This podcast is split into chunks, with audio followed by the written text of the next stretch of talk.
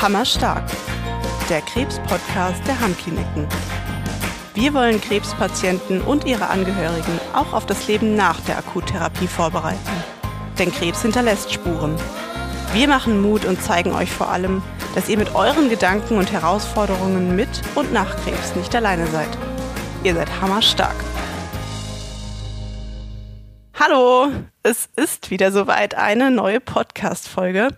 Und äh, ich möchte jetzt gar keinen großen Pre-Talk oder seichtes Geplänkel machen. Heute würde ich lieber direkt zu Pötte kommen.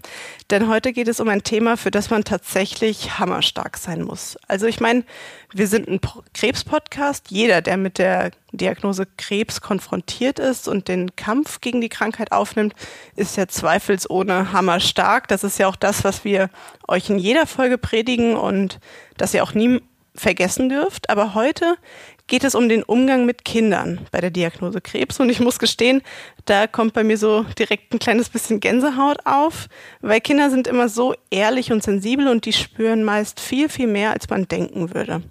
Aber muss man sie dann trotzdem mit einer so schweren Sorge wie der elterlichen Krankheit belasten? Ja, ich bin froh, dass ich für die Beantwortung dieser Frage eine echte Expertin bei mir habe. Julia Grünhagen ist Psychologin in unserer Hammklinik Bellevue in Bad Sohn-Münster und führt dort unter anderem auch das Elternseminar durch. Hallo Julia. Hallo an alle. Hallo Cindy. Hallo, schön, dass du da bist. Wie geht's? Gut, soweit. Ich bin ein bisschen nervös, mein erster Podcast, aber das gehört wohl dazu. Auf jeden Fall.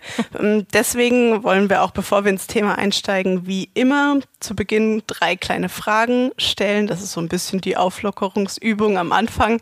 Ähm, und natürlich auch, dass dich die Zuhörer ein bisschen besser kennenlernen. Also, bist du bereit? Ja. Julia, was war dein allererstes Musikkonzert?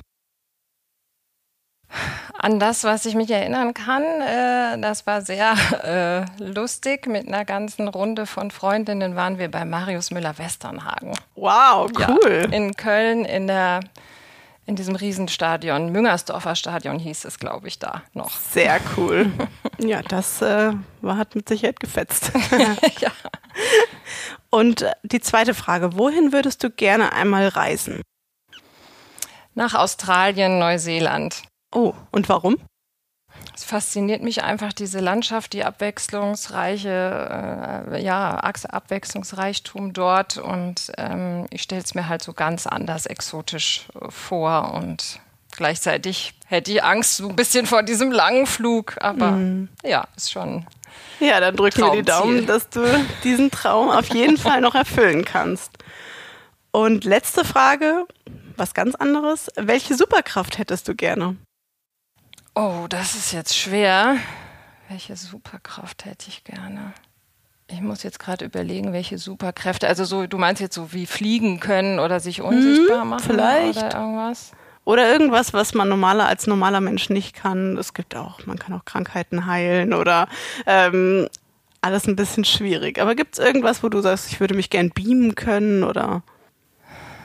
Jetzt stehe ich irgendwie auf dem Schlauch. Also gut, zum Thema Fernreise nach Australien wäre das mit dem Beam ja gar nicht schlecht. Dann müsste ich ja nicht so lange fliegen und könnte mich einfach von hier nach dort transportieren. Ähm, das ist vielleicht auch ja, wäre gar nicht schlecht in Kombination, dann könnte ich da mal eben schnell hin. Ja, das stimmt. Das wäre super und würde vor allen Dingen Zeit sparen auch. Ja, du hast dich tapfer geschlagen. Die Fragen waren nicht so einfach, aber ich glaube, jetzt sind wir aufgelockert. Deswegen kommen wir zum heutigen Thema. Julia, du bist selbst auch Mutter. Und jetzt die Frage, würdest du deinen Kindern sagen, wenn du oder ein enges Familienmitglied an Krebs erkrankt ist? Ja, ich würde es machen, auf jeden Fall. Nicht, dass es mir leicht fallen würde, das ähm, bestimmt nicht. Ähm, aber ich wäre da sehr eindeutig bei dieser Antwort. Ja, äh, Sie müssen es wissen. Ja, und auch in jedem Alter? Ja, in jedem Alter. Also mit einem Baby ist es natürlich ähm, irgendwie nochmal was ganz anderes, aber irgendeine Art von Information, altersgerecht, ähm, ganz grob bis sehr detailliert bei, bei Jugendlichen, das muss man natürlich abstufen, aber irgendwas müssen die Kinder erfahren zu dieser Ausnahmesituation. Mhm. Ja, du sagst es gerade. Wie sage ich das denn Kindern, ich sag mal bis zur Grundschule oder auch viel jünger, was wenn Mama, Papa oder auch Oma, Opa und Tante, Onkel, also ein, enges Familienmitglied, was da los ist, wenn dieses medizinische Verständnis einfach noch gar nicht da ist. Also ähm, Kindergartenkinder kennen krank sein. Das wissen sie, Husten, Schnupfen und dann müssen sie selber im Bett bleiben, Fieber und ähm, das ist natürlich etwas sehr Konkretes eher. Die stellen sich das so vor, die Krankheit sieht man oder die spürt man und ähm, die geht auch wieder vorbei. Das ist bei Krebs natürlich anders. Dann muss man das schon erklären. Es gibt Krankheiten, die kann man erstens nicht unbedingt sehen. Äh, von außen zumindest, und die dauern auch länger. Es ist aber was Inneres. Äh, sie müssen aber trotzdem wissen, dass äh, Mama oder Papa oder jemand eben eine Krankheit hat, die ihn verändert und die auch das Familienleben verändert. Ähm, gleichzeitig aber nicht ansteckend ist. Das ist auch sowas, was mhm. kleinere Kinder denken. Und unter Corona allemal haben sie es ja überall mitgekriegt, ja. äh, aufpassen und Abstand und so. Ähm, also äh, da müssen Sie wissen, Krebs ist nicht ansteckend, es ist aber sehr ernst und die Therapie dauert lange und es ist nicht mit ähm, eine Woche im Bett liegen und Tee trinken irgendwie getan, was Sie vielleicht so schon mal selber erlebt haben. Mhm. Und ja gut, im allerschlimmsten Fall kann die Diagnose Krebs ja auch zum Tod führen. Ähm, sagt man auch dazu was? Sollte man über den Tod sprechen oder sollte man das am besten verschweigen oder eher verbildlichen? Jetzt äh, sind wir fast schon direkt vom Anfang des mhm. Podcasts zum, zum Ende einer, einer möglichen mm. Krebsdiagnose mit Behandlung und dann bis zum Tod schon gekommen. Ähm, das ist ja ein Verlauf, in dem man ja sicherlich öfter mit den Kindern spricht. Also, dass man das nicht gleich am Anfang erwähnt. Nee, genau. genau. Also das muss nicht sofort mit in die Erstinformation oder auch nicht im zweiten, dritten Gespräch genau. ähm, sofort vermittelt werden. Über hätte und könnte und würde sind wir Erwachsenen uns ja auch unsicher und können damit nicht umgehen hm. mit Prognosen und Wahrscheinlichkeiten und das können Kinder erst recht nicht. Also das ist nicht nötig, da schon vom allerschlimmsten Fall zu berichten. Aber äh, wenn, wenn sich natürlich der eigene Verlauf des Elternteils dahin entwickelt oder es gibt irgendwann eine palliative Situation und es ist ähm, der Tod ja schon absehbar, dann muss man darüber auch mit Kindern sprechen. Aber im Falle einer äh, gerade neu gestellten Diagnose ist das noch nicht äh, das Thema, was, aber die Kinder bringen das an. Das kann natürlich mhm. schon sein, wenn die Kinder sich trauen, ähm, manche haben schon gehört, an Krebs kann man sterben, weil eben von Freunden, die Großeltern oder Haustiere können auch Krebs haben. Von daher kennen viele das Wort Krebs, dass es was Schlimmes ist. Und wenn sie sich trauen, dann fragen sie, ja, und stirbst du da dran, Mama? Mhm. Und das ist natürlich für Eltern immer ganz schwer, ähm, die Frage auszuhalten. Und äh, dann wäre es aber gut, auch darauf eine Antwort zu geben und nicht zu sagen, ja, was soll das denn und Quatsch und hör doch auf damit, mhm. sondern irgendwie eine ernsthafte Antwort, soweit man das weiß oder kann, auch dazu geben. Also auch eine ehrliche Antwort auf jeden ja. Fall. Und die ehrliche Antwort kann ja sein, ich weiß es nicht. Mhm ich tue alles dafür, dass es nicht so weit kommt. Ich habe gute Ärzte und ich mache die Behandlungen und ähm, ja, aber ähm, man sollte jetzt nicht versprechen. Ich verspreche dir, dass ich da nicht dran sterbe, weil das merken sich Kinder schon. Also ja. Versprechen werden nicht unbedingt vergessen und ähm, man weiß es ja nun wirklich nicht, was in naher oder fernerer Zukunft passieren wird. Ja, das stimmt. Ich stelle mir das ein bisschen schwierig vor, weil ähm, mit Kindern ist es ja nicht wie wir beide. Wir setzen uns jetzt gerade zusammen an den Tisch und äh, unterhalten uns ruhig, mal gucken, wie lange es dauert, halbes Stündchen, dreiviertel Stündchen. Ähm, das ist ja mit Kindern nicht so einfach, mit dem ruhig hinsitzen und wirklich Informationen aufnehmen. Wie würdest du gerade für so ein allererstes Gespräch so den Leitfaden setzen oder wie viel Zeitraum würdest du dir da ein, einplanen? Planen ist ja schwierig mit Kindern. Genau, also planen ist schwierig. Ich habe schon von vielen Eltern gehört, sie hatten sich dieses oder jenes vorgenommen, runder Tisch, Familienrat, gerade wenn mehrere Kinder da sind, mhm. dass man mhm. die auch zusammen informiert und nicht der eine weiß früher was als der andere und darf es dann noch nicht sagen oder so. Äh, und dann gab es den Plan und dann haben die Kinder das schon durchkreuzt, weil die schon vorher mitgekriegt haben oder verweinte Augen gesehen haben oder irgendwas gespürt haben und dann schon äh, drauf zu sind, was ist denn hier eigentlich los? Und dann war der Plan über den Haufen geworfen und dann musste man vielleicht doch improvisieren oder, oder äh, vom, vom Schema abweichen. Aber ähm, es ist schon in Ordnung und das fragen auch immer viele oder sagen, ähm, erstmal die Diagnose selber zu verdauen mhm. und es erstmal mit dem Partner oder vertrauten Leuten zu besprechen und nicht in dem ersten Schock gleich auf die Kinder zu, zu okay. gehen. Das wäre wahrscheinlich für alle dann äh, schwierig, sondern erstmal das eigene Gefühl oder de, die eigene ja, äh, Ausnahme und Krise, in die man da jetzt geworfen wird, so ein bisschen sacken zu lassen. Oder manche haben auch gesagt, sie haben erstmal abgewartet, was hat die Biopsie ergeben und nicht schon bei Verdacht äh, sofort irgendwas erzählt, sondern als es sicher war und als Klarheit da war. Und ähm, ja, dann, dann schon versuchen irgendwie, wir setzen uns mal heute Abend alle zusammen. Mhm. Oder sonntags nach dem Frühstück bleibt man sitzen oder so. Ist, Jetzt muss ich nochmal zurück. Abends ist eigentlich gar nicht so unbedingt zu empfehlen, weil mhm. dann, wenn die Kinder danach eigentlich ins Bett sollen, dann steht das im Raum und es gibt vielleicht Fragen und es ist noch so ganz präsent und dann auf Schlafen umzuschalten geht womöglich dann nicht. Stimmt. Vielleicht ja. eher, ja, sonntags nach dem Frühstück oder mm, irgendwie nachmittags. Vielleicht in so einer ganz gewohnten Situation wie eben das Frühstück und nicht so, ah, heute Mittag um 11 Uhr setzen wir uns zusammen, was eigentlich nicht so typisch ist vielleicht. Ja, dann mhm. wird ja schon klar, wir haben hier was ganz Großes genau. und vielleicht Schlimmes äh, zu besprechen. Ja, schon, genau, vielleicht aus einer gewohnten Situation heraus oder nach einem Gesellschaftsspiel so und jetzt bleiben wir nochmal sitzen, wenn man überhaupt spielen kann in dem Moment. Also es gibt natürlich viele, viele mögliche ja. Szenarien irgendwie, aber schön wäre, wenn äh, wenn es gelingt, also äh, die Kinder, wenn mehrere da sind, zusammen zu nehmen, mhm. wenn der Altersunterschied nicht zu groß ist. Wenn jetzt einer 17 ist und, und dann ist da aber auch noch ein Dreijähriger, ja. die kann man sicherlich nicht gut so zusammen informieren, aber der Abstand, wenn man getrennte Gespräche macht, sollte kurz sein, damit nicht ein Kind noch so ein Geheimnisträger wird. Ja, die anderen wissen es aber noch mhm. nicht. Ähm, das wäre einfach schwer auch für ja, das betroffene Kind. Absolut. Und ich glaube, gerade für kleine Kinder, mh, hm, hatten wir eben gesagt, das medizinische Verständnis ist noch nicht ganz so da.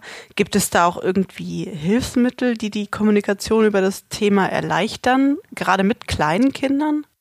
Also es gibt äh, zum Glück immer mehr, was man da zur Hilfe nehmen kann, von Broschüren, Vorlesegeschichten, Bilderbüchern. Ähm, warum trägt Mama im Sommer eine Mütze? Gibt es da zum Beispiel, mhm. wo dann erklärt wird, eben der Haarausfall und die Chemo und, und äh, alles bebildert und in einfachen Worten, das kann man vorlesen. Es gibt das auch weniger äh, leider noch für die Papas. Also meistens geht es doch okay. um erkrankte Mütter. Aber es gibt ein Bilderbuch, das heißt Leos Papa hat Krebs. Ähm, da wird also da äh, kindgerecht das vermittelt. Diese Bücher kann man schon zur Hilfe nehmen. Oder es gibt sowas wie Radio Robby. Da wird äh, eben die Bestrahlung erklärt für die Kinder oder der Chemokasper äh, mhm. erzählt dann eben alles über die Chemotherapie. Also da gibt es schon ein paar Dinge, an denen man sich so lang hangeln kann. Wenn es sowieso eine Tradition gibt, äh, Bücher zusammen anzugucken oder sowas, dann ähm, ist das sicherlich ganz schön. Oder man lässt sich inspirieren durch diese Bücher, guckt sie sich an und kann dann eigene Erklärungen vielleicht da übernehmen. Mhm. Wir werden diese Buchempfehlungen natürlich auch in die Show Notes packen, damit alle Interessierten da einmal reingucken können. Ähm, ihr müsst also nicht mitschreiben. nee, ähm, du hast ja jetzt auch schon einige Beispiele genannt. Äh, das sind wahrscheinlich die großen oder die wichtigsten für deine Elternseminare, die du meistens ähm, vorträgst. Wir werden dann einfach noch ein bisschen zusammen recherchieren, was wir da in die Shownotes packen können, ja. als Empfehlung dann einfach. Ne? Ähm, jetzt habe ich mir das eben vorgestellt mit dem runden Tisch und die Familie ist zusammen, die Kinder sind zusammen und man muss diese Diagnose aussprechen. Was ist, wenn man dabei selbst emotional wird und weinen muss? Ähm, ist das nicht für die Kinder dann nicht noch viel, viel schlimmer, die Situation? Äh, wie sollen sie damit umgehen? Das ist für viele ein großes Thema, dass sie sagen, die Kinder sollen mich nicht betroffen sehen, mhm. sollen mich nicht weinen sehen. Ich will da stark sein und ich will das vermitteln. Ähm, deswegen eben diese ein bisschen Pufferzeit, mhm. dass man vielleicht das ganz große, ähm, die ganz große Last schon mal irgendwo loswerden konnte. Es ist trotzdem natürlich äh, klar, dass man vielleicht in Tränen ausbricht, aber wenn da der Ehepartner dabei ist, vielleicht kann der es ein bisschen besser und er ist derjenige, der, der spricht. Es muss nicht immer der Betroffene sein, der alles erzählt mhm. und, äh, und dann vielleicht nicht mehr weitersprechen kann. Ähm, es, kann, es kann auch die Patentante sein oder der Großvater, der, der sich in der Lage fühlt. Mhm da gibt es vielleicht jemanden, ähm, an den man das auch abgeben kann. Aber andererseits ist es auch nicht schlimm. Also die Kinder dürfen auch mitkriegen, dass Eltern Gefühle haben mhm. und dass, dass sie auch traurig sind. Dann ist es auch so eine Erlaubnis, dass die Kinder auch sein dürfen.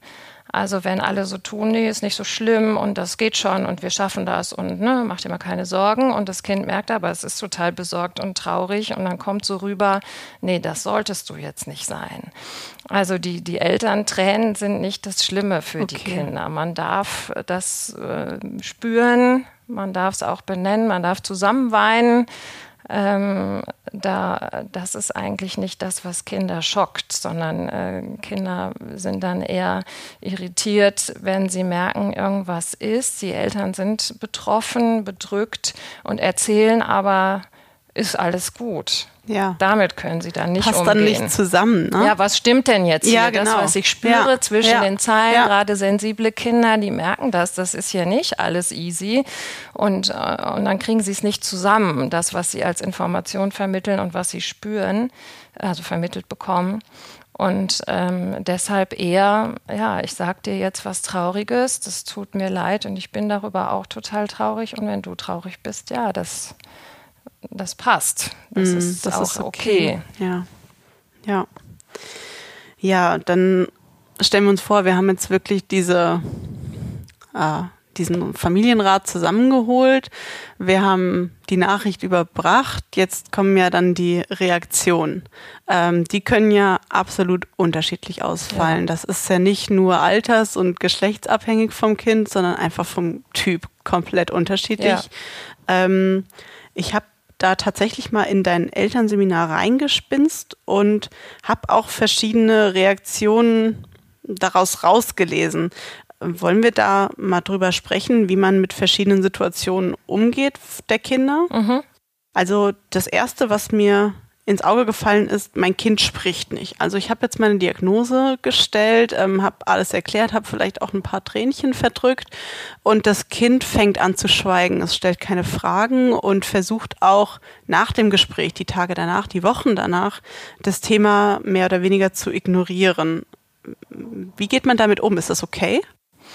Also jetzt muss man ein bisschen unterscheiden. Also beim ersten Gespräch ähm, Kinder entscheiden, wann es reicht. Also da habe ich auch schon gehört, äh, dass dann eine Tochter so, aha, Brustkrebs, ähm, kann ich jetzt Fernsehen. Ah, okay. Also ähm, dann, dann steuern das die Kinder. Das heißt nicht, denen ist das jetzt alles egal, mhm. sondern die brauchen in dem Moment nicht mehr. Und die schützen sich dann und wollen erstmal äh, Normalität und ihre Serie gucken oder sowas. Und das finden Eltern dann manchmal ganz erschütternd. Mhm. Ist das so gleichgültig, das Kind? Was ist denn das? Äh, gar kein Interesse und bleiben dann da so etwas ratlos zurück. Aber die Kinder dosieren das erstmal. Manche fangen sofort an zu fragen und wollen sofort alles wissen im Detail, so dass die Eltern schon mit den Antworten mhm. gar nicht mehr nachkommen, weil sie sie selber noch nicht haben oder so. Und manche Kinder sagen dann, nehmen zur Kenntnis und stellen aber keine Nachfragen und wollen auch erstmal aus der Situation dann raus. Und manche kommen dann danach, mhm. wenn, wenn sie erstmal Serie und normal und irgendwie ihr Ding, kommen drauf zurück. Aber auch erstmal ist das Fernsehen okay. Also den Kindern zu sagen, nein, das passt überhaupt nicht und du hast jetzt hier zu bleiben und wir müssen da mhm. weiter drüber sprechen. Äh, das, äh, ja, das wär, wäre dann eben zu viel. Also diese Signale, äh, wie das Kind diese Informationsvielfalt so, so steuern möchte, da auch erstmal mitzugehen. Wenn dann auch nichts nachkommt, ähm, ist das schon auch manchmal schwierig für Eltern ähm, auch da gibt es wieder verschiedene Möglichkeiten. Wenn es jetzt ein Jugendlicher ist, vielleicht informiert er sich im Internet. Mhm. Also es ist gleichzeitig auch eine Gefahr und nochmal ein ganz anderes Thema. Ja, ja, genau. Ähm, und so zu überlegen, hat das Kind oder Jugendliche keine Fragen, stellt es sie nicht, weil es die Eltern nicht belasten will, also so mhm. wie die mhm. Eltern die Kinder schützen wollen und nicht belasten wollen und keine Tränen verursachen wollen, wollen die Kinder das bei den Eltern umgekehrt auch nicht. Mhm. Manche haben vielleicht Fragen, trauen sich aber nicht, die zu stellen, weil dann wird Mama oder Papa ja wieder trauriger oder, oder ja, oder hat das Kind keine Fragen? Also das, da gibt's jetzt wieder viele äh, Facetten und äh, die jeweiligen Eltern kennen ihre Kinder ja am besten. Ist das äh, Verhalten, was das Kind zeigt, passend? Also reagiert das mhm. Kind äh, eher so? Ist es stiller? Ist es zurückgezogener? Fragt es nicht viel, auch äh, wenn sonst schon mal hm, schwierige Themen da waren oder so? Oder ist das Kind sonst neugierig, fragt ein Löcher in den Bauch mhm. und jetzt plötzlich kommt gar nichts? Und wenn das so ist, äh, wie schlage wie schlag ich dann die Brücke? Also wie gebe ich dem Kind dann das Signal, du kannst fragen, es ist okay? Also genau, das Signal geben ist gut, aber bohren hat eigentlich fast noch nie geholfen. Okay. Also hinterher rennen, äh, was ist denn und sag's mir und äh, da, ich bin sicher, dass du doch und so, äh, das wäre dann auch wieder äh, viel oder zu viel immer anbieten. Mhm. Und, und Kinder wählen dann auch. Und sie wählen vielleicht nicht unbedingt den Erkrankten, sondern den gesunden Elternteil vielleicht, aber vielleicht auch die Patentante okay. oder den Fußballtrainer äh, oder irgendwen, wo sie denken, da, das geht vielleicht eher. Und äh, da kommen wir dann auf das Thema, was auch viele fragen, ähm, sollte ich es in der Schule sagen oder mhm, irgendwie in das der, steht auch noch auf meinem Zettel, genau. Ja, das passt jetzt gerade. Also absolut. wenn ich als Eltern ähm, mich dafür entscheide, ich sage in der Schule Bescheid oder eben beim Fußballtrainer oder so, dann sind mehr Erwachsene ansprechbar mhm. für das Kind. Das ist kein Geheimnis und ähm, wenn es sich dann überlegt, okay, der Fußballtrainer bricht nicht in Tränen aus, wenn ich ihn über Brustkrebs oder so frage, dann geht es vielleicht dorthin und wenn der Fußballtrainer aber nichts weiß, dann ja. äh, fällt er auch aus allen Wolken und kann vielleicht nicht so reagieren. Also das kann auch eine Hilfe sein. Das muss nicht alles immer ähm, über die Eltern laufen. Es gibt andere Erwachsene, die mitschauen, die sich mit anbieten, die vielleicht mal reinhorchen oder mal ja auch anbieten oder die Mutter vom besten Freund oder so und äh, um diese Emotionalität vielleicht da auch rauszunehmen. Hm. Ja, du hast es eben schon mal angesprochen, auch die Kinder möchten ihre Eltern schützen. Ähm, das hat ja ein, eine Art von Fürsorglichkeit für, füreinander von mhm. beiden Seiten.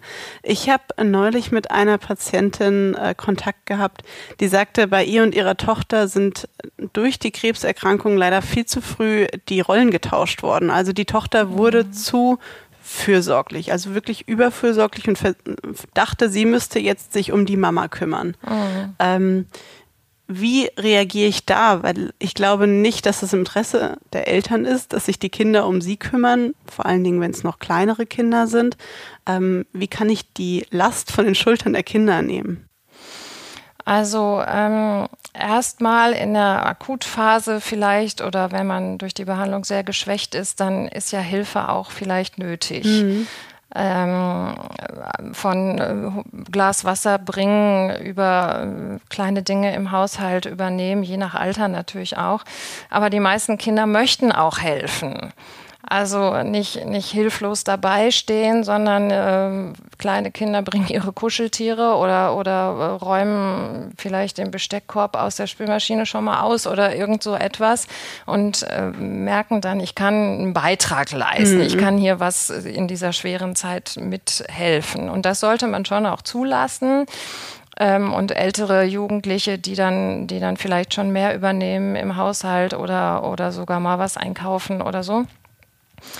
Ähm, und das ist ja für die Zeit, wo es auch wirklich nicht anders geht, weil der Erkrankte ausfällt, ist es ja gut und ja. auch erlaubt und das wollen die meisten auch.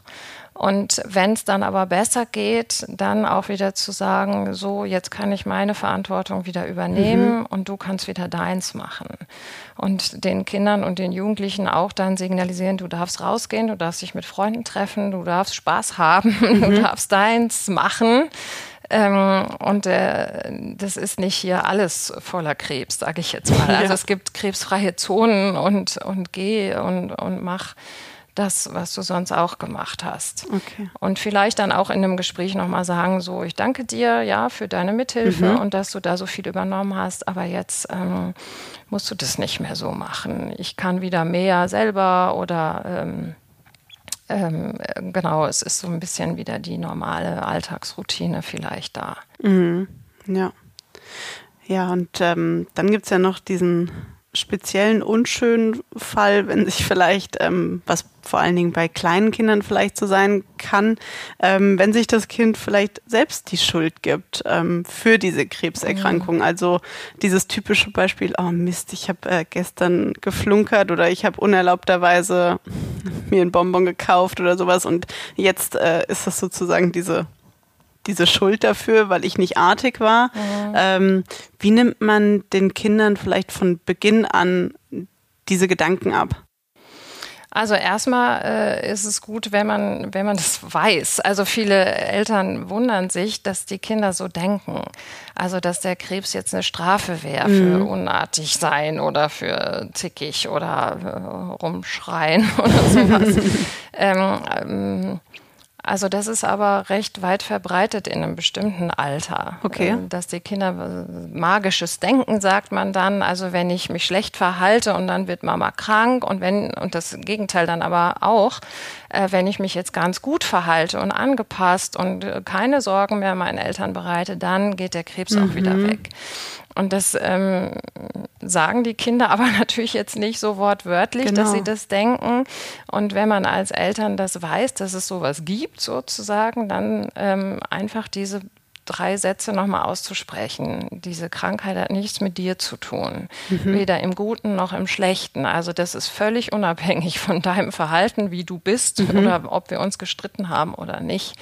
Ähm, und du hast keinen Einfluss auf Heilung oder auf das, wie schnell das Ganze geht oder wie lange es dauert.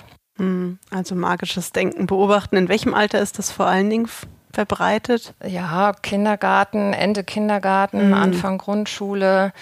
Ähm, ja, wo Kinder ja auch so irgendwie mit, mit Zauberei oder mit, mit so Fantasiegeschichten unterwegs sind und ähm, ja, aber es ist auch nicht bei jedem Kind so ausgeprägt, aber einfach nur mal, das kann man auch nicht oft genug sagen, es hat nichts mit dir ja. zu tun. Ja. Nichts, was du machst, äh, wirkt auf meine, meinen das Krebs. Das ist ja in ganz vielen verschiedenen ja. Situationen so, nicht jetzt nur bei einer Diagnose Krebs, das hat ja in vielen Lebenssituationen, kommt ja dieses magische Denken tatsächlich irgendwie so ein bisschen ins Spiel. Ja. Ähm, eine Frage, die ich mir noch gestellt habe, ist in dieser ganzen schwierigen Situation, wie schaffe ich es da als Elternteil trotzdem noch so ein bisschen diese Normalität und auch Geborgenheit zu geben für die Kinder, die sie ja ganz wichtig ist. Trotzdem, Mama ist noch für mich da, auch wenn sie gerade einen ganz großen Kampf mit sich selbst und ihrer Krankheit bewältigen muss. Ja, das, das ist natürlich schon schwierig, wenn die Eltern wirklich nicht können. Mhm. Also äh, können nicht auf den Spielplatz mit, äh, können nicht am Rand stehen, äh, wenn da irgendein Turnier gespielt ja. wird und können auch vielleicht nicht bei den Hausaufgaben helfen, wenn die Konzentration auch nicht da ist und so. Also da gibt es natürlich schon Dinge, die nicht gehen. Und das äh, sollte auch wieder den Kindern erklärt werden, dass es nicht damit zu tun hat, ich habe keine Lust auf mhm. dein äh, Turnier oder ähm, sieh zu, wie du klarkommst oder ähm, das ist gerade unwichtig, sondern ich schaffe es nicht. Ich würde gerne und ähm, dafür kommt jemand anderer und macht vielleicht ein Video davon. Ich gucke es mir nachher nochmal mit dir zusammen mhm. an, wie das äh, Spiel da gelaufen ist oder ähm, ja, die digitalen Formen der Kommunikation zu nutzen, auch in der Reha zum Beispiel. Mhm kann man ja Videos machen, kleine Filmchen hier aus der Klinik oder was man so macht. Ähm, und auch wenn im Akutkrankenhaus, wenn die Kinder nicht rein dürfen oder mhm. sowas, dann immer äh, versuchen einzubeziehen. Und ähm, wenn, wenn nicht viel geht, aber dann geht kuscheln oder es geht vorlesen oder zusammen ein Hörspiel hören oder einfach dabei sein, wenn das Kind was malt oder irgendwas bastelt. Solche Sachen gehen ja oft. Und ähm, auch da wieder das Thema andere Erwachsene mit einbeziehen. Hm. Jemand anderer kommt mit dir mit oder äh, du kannst die Hausaufgaben beim Freund machen und da kriegst du die Hilfe dann oder solche Sachen. Manche Kinder müssen ja vielleicht auch dann in die Ganztagsschule oder in irgendeine Betreuung, äh, weil der Elternteil das nicht übernehmen kann. Das muss auch immer mit den Kindern besprochen werden. Was ändert sich im Alltag und warum? Mhm.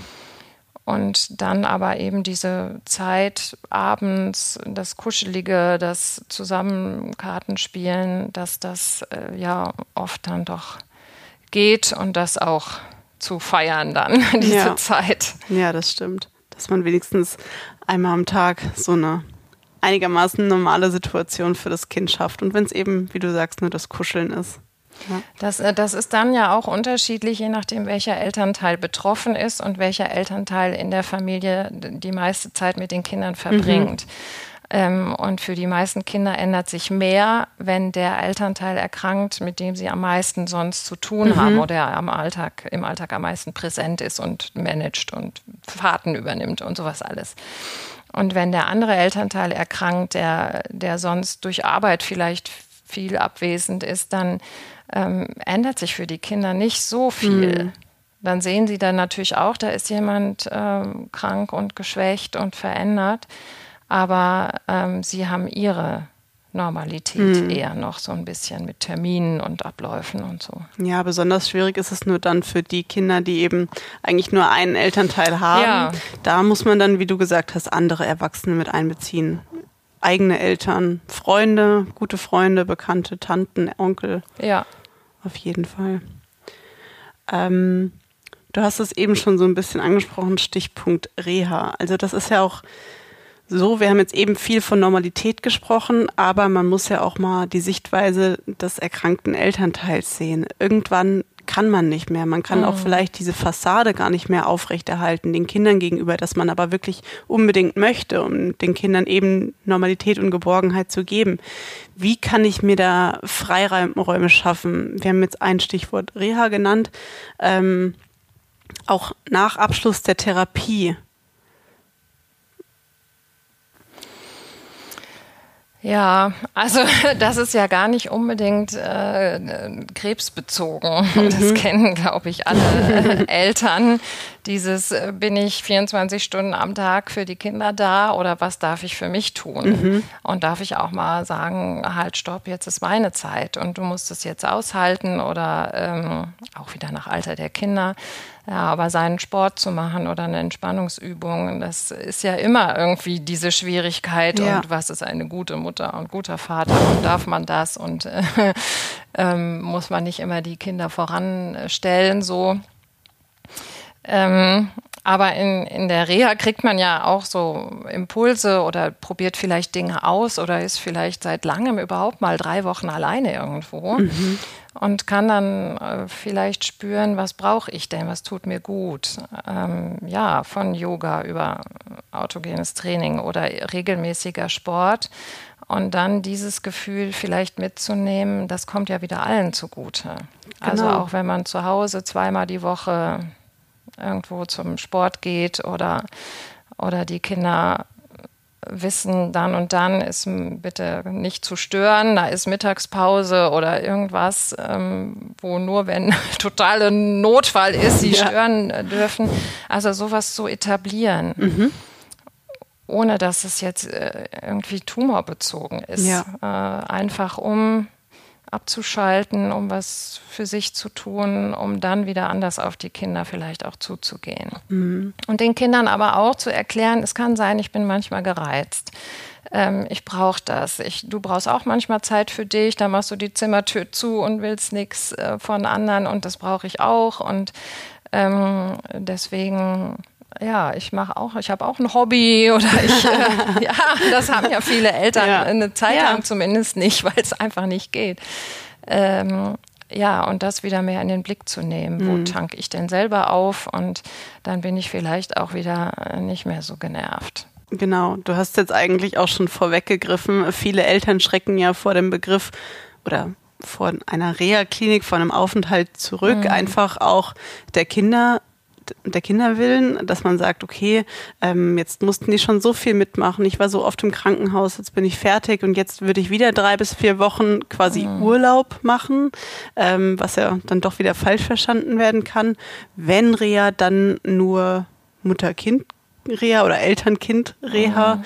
Ähm, das hast du ja jetzt ein bisschen anders beschrieben nämlich dass dieses Alleine sein, diese Zeit für sich haben, auch im Nacht hinein sehr gut für alle Familienmitglieder sein kann. Also würdest du auch eine Reha für Eltern ohne Kind empfehlen?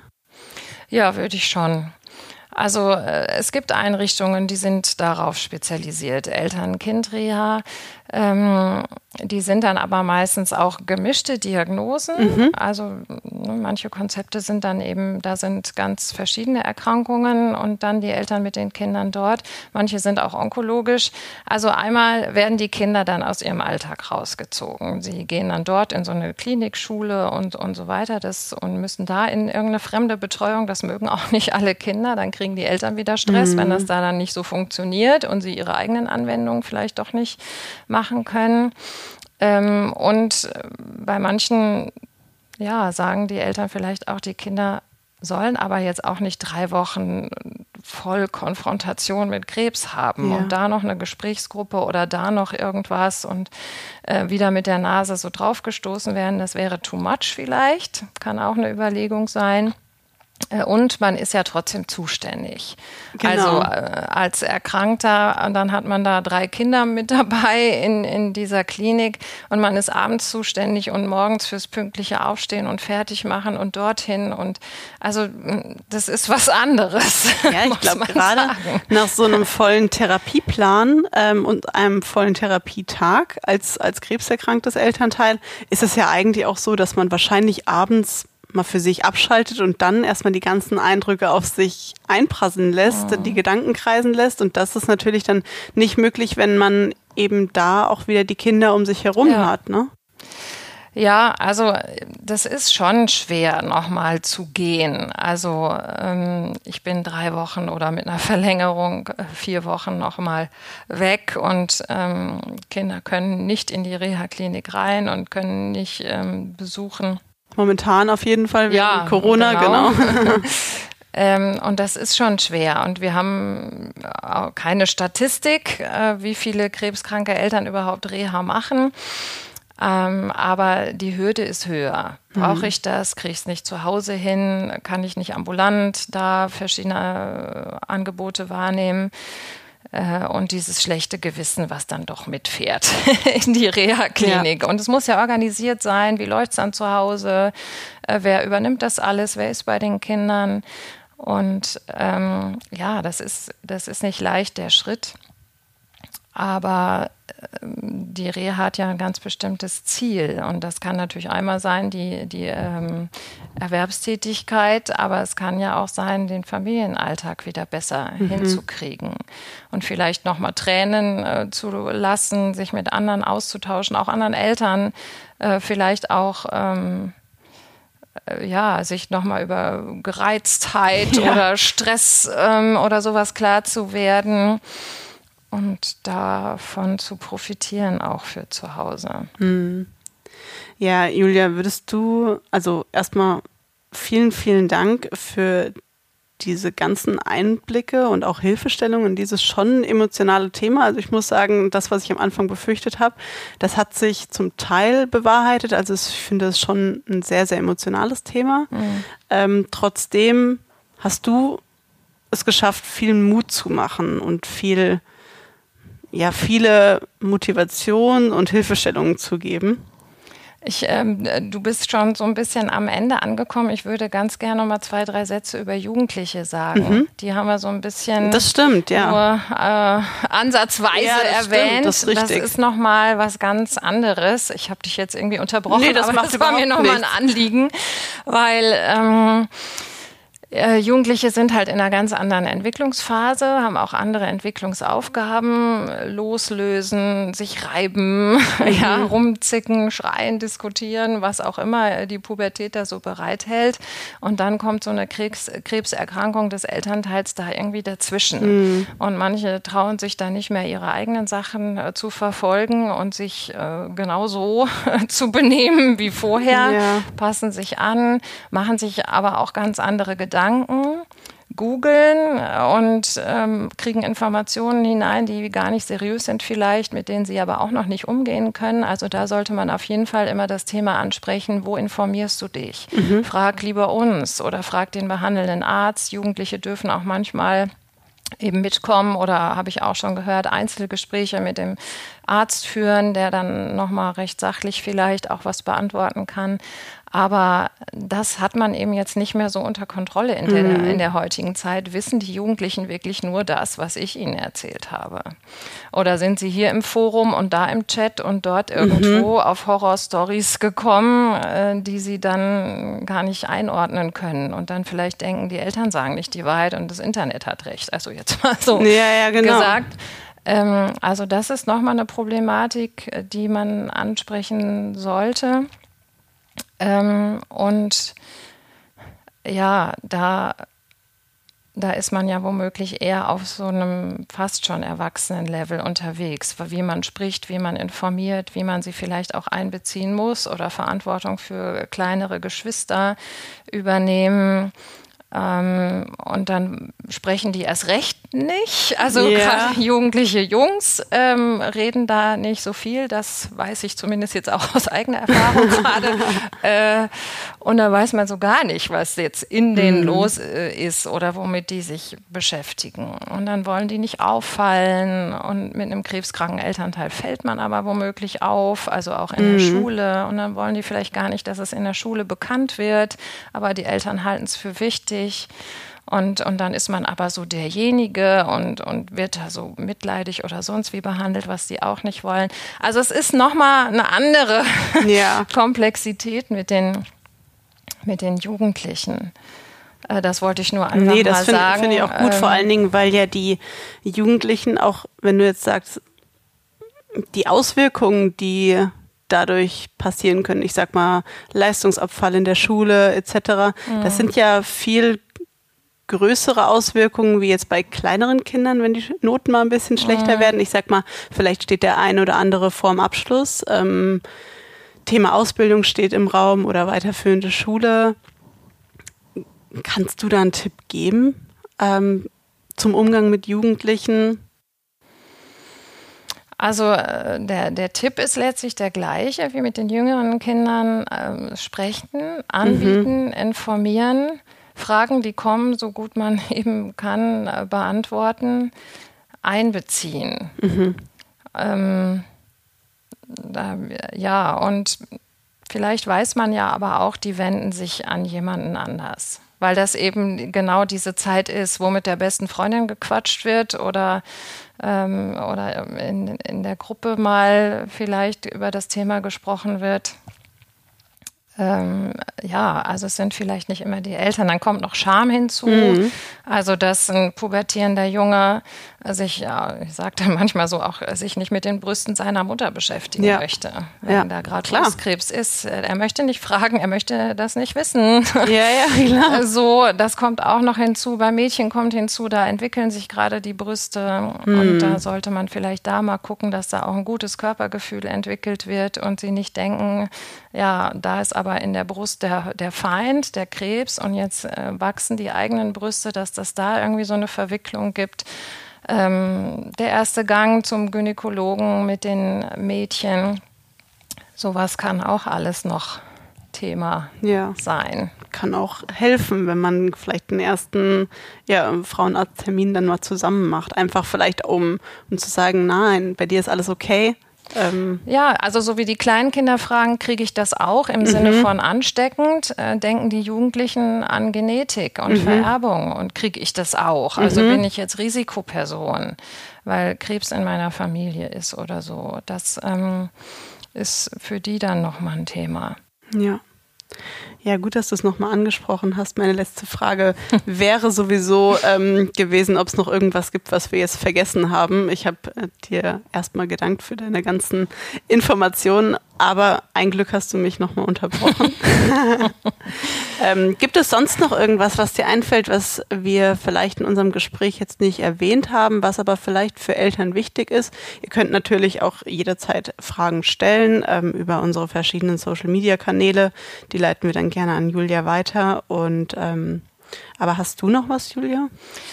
Bestimmt haben wir Sachen vergessen, äh, die ich jetzt auch gerade aber nicht so benennen kann.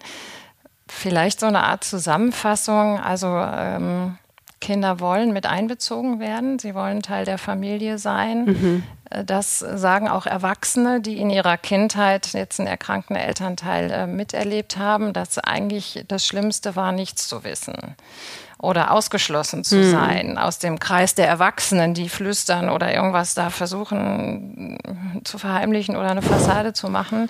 Das ist eigentlich das Schlimme.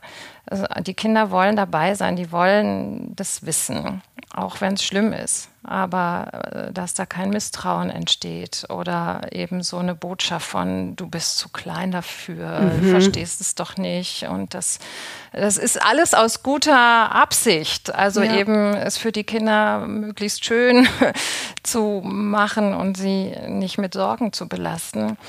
Aber wenn Kinder nichts erfahren und dann aber die Atmosphäre spüren, dann denken sie sich irgendwas aus, was es sein könnte, was nicht unbedingt besser ist. Also das ähm, wäre so ein bisschen mein Plädoyer zum Abschluss. Also sie brauchen Informationen, sie sind Teil der Familie und das macht auch mit ihnen was. Und, und da ist es auch eher gut, ähm, ist auch Krebs zu nennen oder Tumor oder so. Ich habe auch schon gehört, da hat jemand gesagt, er hätte einen Ball im Bauch, hat er sein Kind erklärt. Das hat das Kind überhaupt nicht verstanden. Warum ist das, äh, wieso kommt überhaupt ein Ball in Papa hinein und, und sind Bälle jetzt schlimm? Und also das war ganz verwirrend. Ja, obwohl es gut gemeint war, äh, ja. vermutlich. Also eher von diesen Metaphern oder Bildern Abstand zu nehmen und wirklich eine Sprache zu finden. Ja, das nennt man Krebs und es ist aber nicht das Tier Krebs, sondern das ist eben die Bezeichnung für diese Krankheit und ähm, dass dann auch möglichst die Familie diese einheitliche Sprache spricht, dass mhm. Oma das Gleiche sagt mhm. und nicht äh, wieder was ganz anderes. Das ja, und wenn wenn mehrere Erwachsene eben auf die Kinder oder die Jugendlichen schauen und sich zur Verfügung stellen und immer mal nachhorchen oder über sich selbst sprechen, wie es ihnen geht. Das ist ja zum Beispiel auch das Thema, wenn Nachsorge ansteht, dann steigt die Anspannung und die Angst vielleicht und dann zu sagen, ja hier, das ist jetzt wieder so bei mir. Äh, ich sag dir aber Bescheid, was rauskam. Und dann ist die Anspannung vielleicht auch wieder runter. Aber das mhm. Thema ist ja vielleicht dann irgendwann nicht mehr so präsent, aber noch so ein ab und zu ja. da. Ja, absolut. Ja. ja, vielen, vielen Dank dafür. Ähm, war ein gutes, wichtiges Thema, glaube ich. Ähm, man ist jetzt so ein bisschen in Gedanken, finde ich. Aber wir haben natürlich wie immer noch was, ein kleines bisschen was zum Schmunzeln für euch, also unsere Hammer-Story. Und heute geht es auch um kleine Versprecher. Das haben wir jetzt im Podcast sowieso jedes Mal. Aber ähm, jetzt geht es um Versprecher aus unserem Patientenmanagement. Die sind ja wirklich den ganzen Tag am Telefonieren und da habe ich so ein bisschen was gesammelt. Ähm, diese Telefonaussagen wurden auch tatsächlich so ausgesprochen. Die ersten zwei sind von unserem Patientenmanagement. Da wurde einmal gefragt, ähm, reisen Sie eigentlich mit dem Auto oder mit dem Pkw an? Ja, die, die Frage ist berechtigt. Ja. Die andere Aussage war, fand ich auch richtig nett. Ich wünsche Ihnen eine angespannte Anreise. Mit dem Auto oder dem Pkw. Mit dem Auto oder Pkw. Und gerade heute Morgen habe ich ähm, noch eine Info aus der Heimklinik Bellevue hier in Bad Sohn-Münster gehört. Die ist ja im, im hessischen Spessart gelegen. Also auf der einen Seite sind wir hier am Wald und auf der anderen Seite kann man wirklich richtig schön ins Tal gucken. Und da gibt es auch immer wieder Zimmerwünsche von der Blickrichtung her. Also ja, die erste Wahl ist natürlich der Talblick. Ähm, der Sozialdienst hat dann mit unserem Patientenmanagement gesprochen und hat dann aber mehr Blick gewünscht. Jetzt sind wir wieder beim Beamen. beim Beamen da oder? wir doch mal schnell an die Nordsee. Ich habe gesagt, ähm, wenn es soweit ist, dann ist der Klimawandel ganz schön fortgeschritten. Letztes Jahr war hier doch auch eine große Überschwemmung. Das ja, war das war die Kinzig. Genau, das stimmt. Dann müssen wir es eher so im Herbst müssen wir unseren Mehrblick anpreisen. Hast du dich schon mal versprochen, Julia? Sicherlich. Den, hast du auch schon einen witzigen Versprecher gehabt, aber während der Sitzung zum Beispiel? Hundertprozentig habe ich das gehabt, aber wahrscheinlich zu meinem eigenen Schutz auch wieder vergessen. Keine Ahnung. Nee, kann ich dir jetzt keinen, ja. keinen liefern. ich glaube, es ist uns auf jeden Fall allen schon passiert und ähm, ich denke, im Laufe der nächsten Podcast-Folgen wird mir auch noch der ein oder andere Versprecher passieren damit ähm, sind wir auch tatsächlich jetzt schon am Ende der Podcast-Folge angekommen. Die das Zeit ist schnell. Ja, die Zeit ist verflogen, ne? Wahnsinn. Äh, wir sprechen aber auch schon fast eine Stunde. Tatsächlich. Ähm, ich freue mich auf jeden Fall, dass du dabei warst, Julia. Das hat wirklich hat Spaß, Spaß, gemacht. gemacht. Ja. Genau. es war trotzdem, trotz dessen, dass es so wichtige und vielleicht auch ein paar schwere Themen waren, hatte es eine gewisse Leichtigkeit und dieser, dieser Erfolg, der deine Aussagen so versprochen haben auf diese, dieses Verhältnis zwischen Eltern und Kind, glaube ich, ähm, dass du vielen Eltern Mehrwert liefern konntest dadurch. Hm. Und ähm, jetzt würde mich auch mal interessieren an, an die Hörer, die vielleicht schon genau durch diese Situation gegangen sind. Ob, wart ihr offen? Wie habt ihr mit euren Kindern gesprochen? Ähm, und wart ihr als Eltern in der Reha oder plant es? Weil da gibt es tatsächlich keine Zahlen dazu. Da haben wir versucht, ein bisschen zu recherchieren und das wird gar nicht aufgenommen, obwohl das total interessant ist. Also schreibt uns das gerne zum Beispiel über unseren Instagram-Kanal und da sind wir wirklich total gespannt auf die Nachrichten. Also, vielen Dank fürs Einschalten, habt einen schönen Tag und vergesst eins nicht, ihr seid hammerstark. Tschüssi, bis zum nächsten Mal. Tschüss.